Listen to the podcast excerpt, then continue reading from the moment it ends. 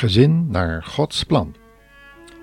Welkom luisteraar in ons familieprogramma, waarin we steeds weer over gezin zullen nadenken. Huwelijk en gezin. Dit keer leugen binnen het huwelijk als thema. Het Bijbelgedeelte wat hierover handelt is Handelingen 5, vers 1 tot 11.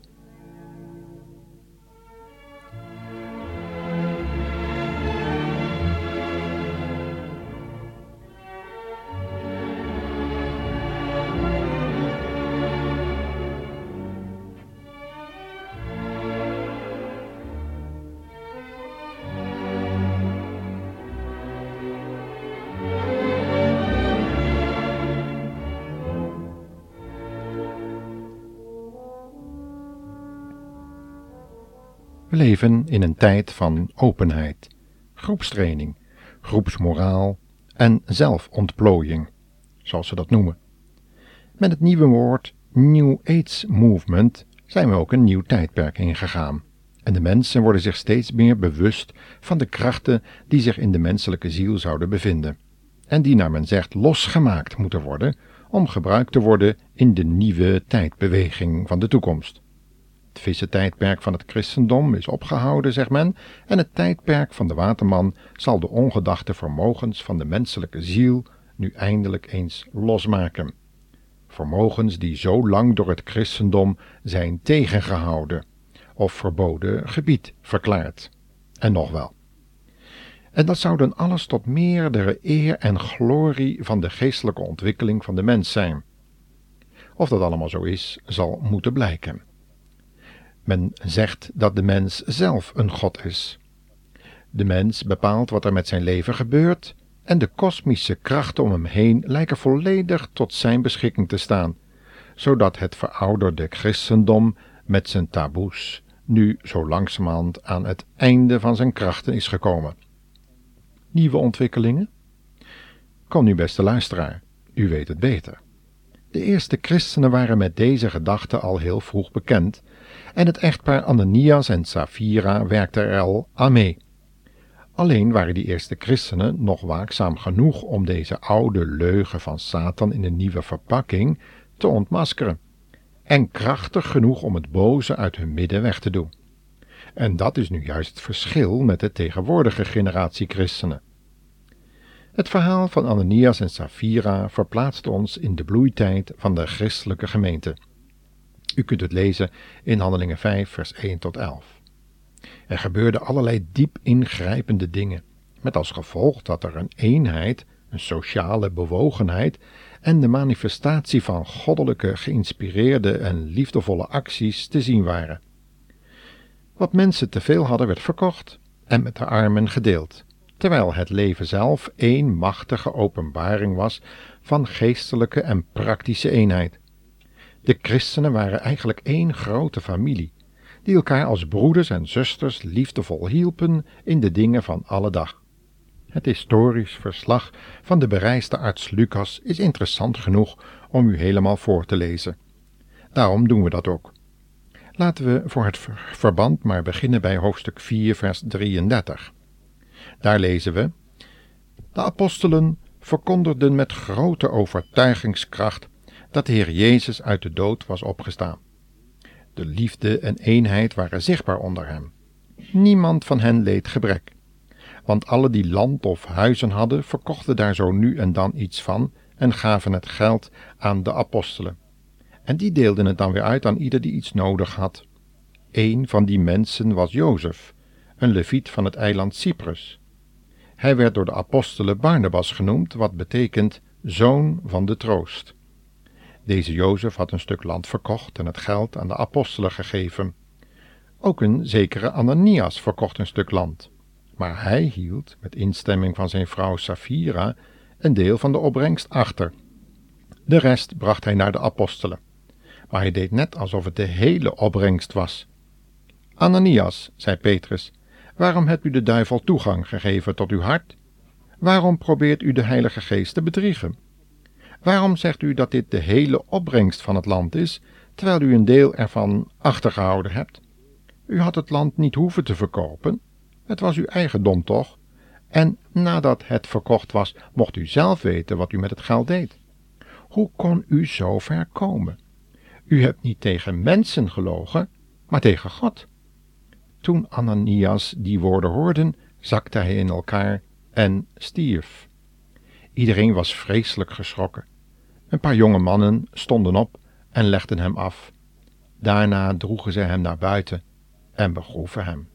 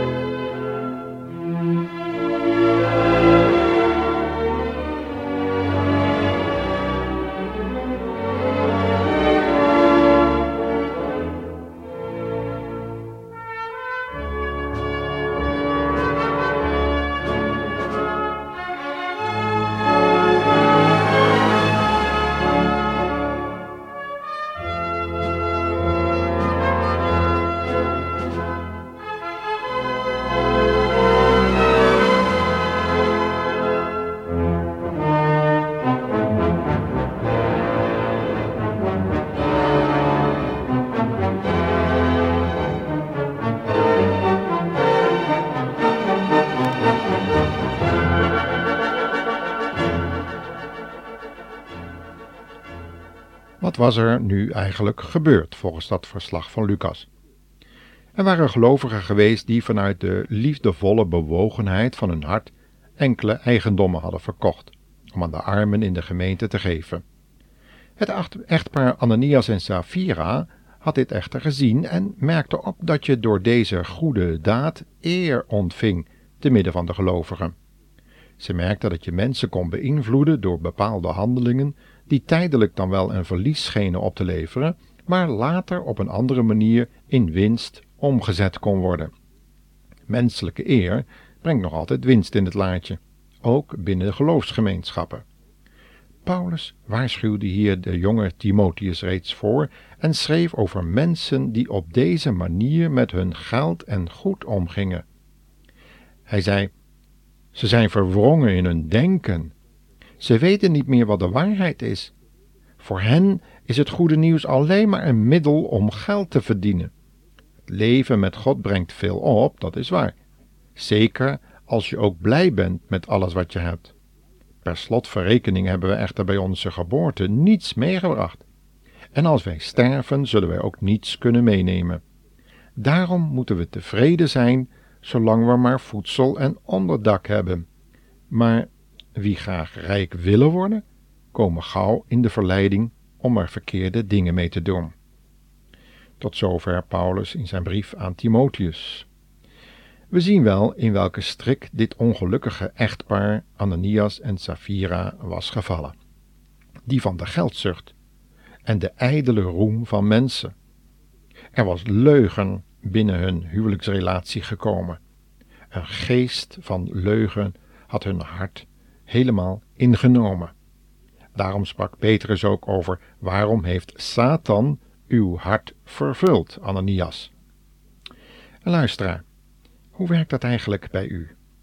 Bent u al vrij van eerzucht en het verlangen naar meer? Bent u tevreden met wat God u heeft gegeven? Of denkt u ook aan staken? U lost er echt niets mee op. Vooral niet als God u vandaag ter verantwoording moet roepen voor zijn troon of rechterstoel. En wat zult u ter verdediging kunnen aanvoeren? Leugen en bedrog in de christelijke gemeente. Het brengt alleen maar in verbinding met het kwade. Het brengt in verbinding met occultisme en de verborgen zielenkrachten van de mens zonder God, die aan God gelijk wil zijn en het kruis in het leven minacht maar het was juist dat kruis van de Heer Jezus Christus wat volkomen verlossing, vergeving, blijdschap, kracht, eerlijkheid en eeuwig leven heeft klaargelegd om aan ieder die gelooft en gehoorzaam zijn knieën wil buigen, een eeuwige heerlijkheid te bereiden.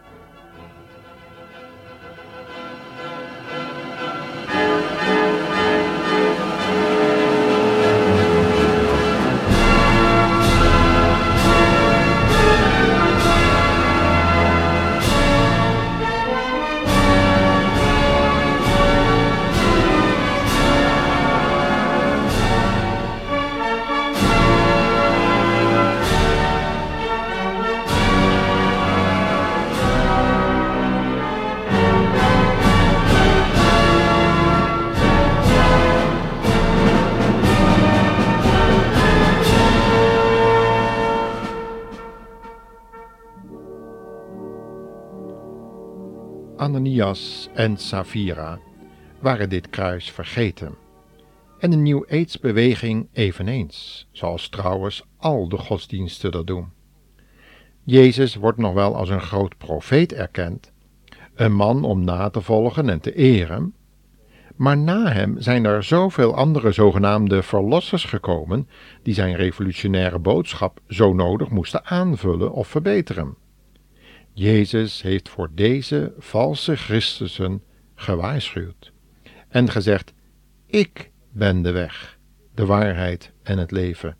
Niemand komt tot de Vader dan door mij. Houd u aan deze boodschap, beste luisteraar, en dan kunt u niet fout gaan. Richt uw oog alleen op de Heer Jezus Christus en erken uw zonden aan Hem, aan Hem alleen. Beleid Zijn kostbare en machtige naam aan allen die het willen horen en strijd de goede strijd van dit wonderbare geloof.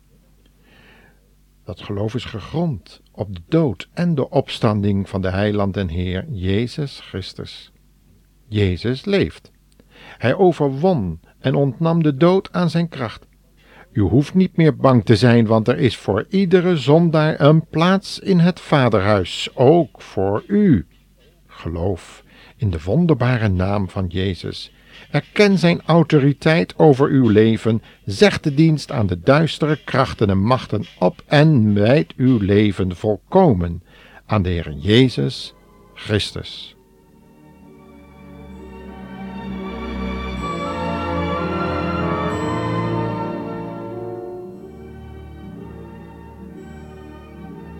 Leugen binnen het huwelijk. We hebben gezien wat de resultaten daar in het huwelijk van Ananias en Safira van waren. De volgende keer willen we verder gaan met huwelijk en beroep. En willen u dan weer graag vragen naar dit programma te luisteren. God zegen u.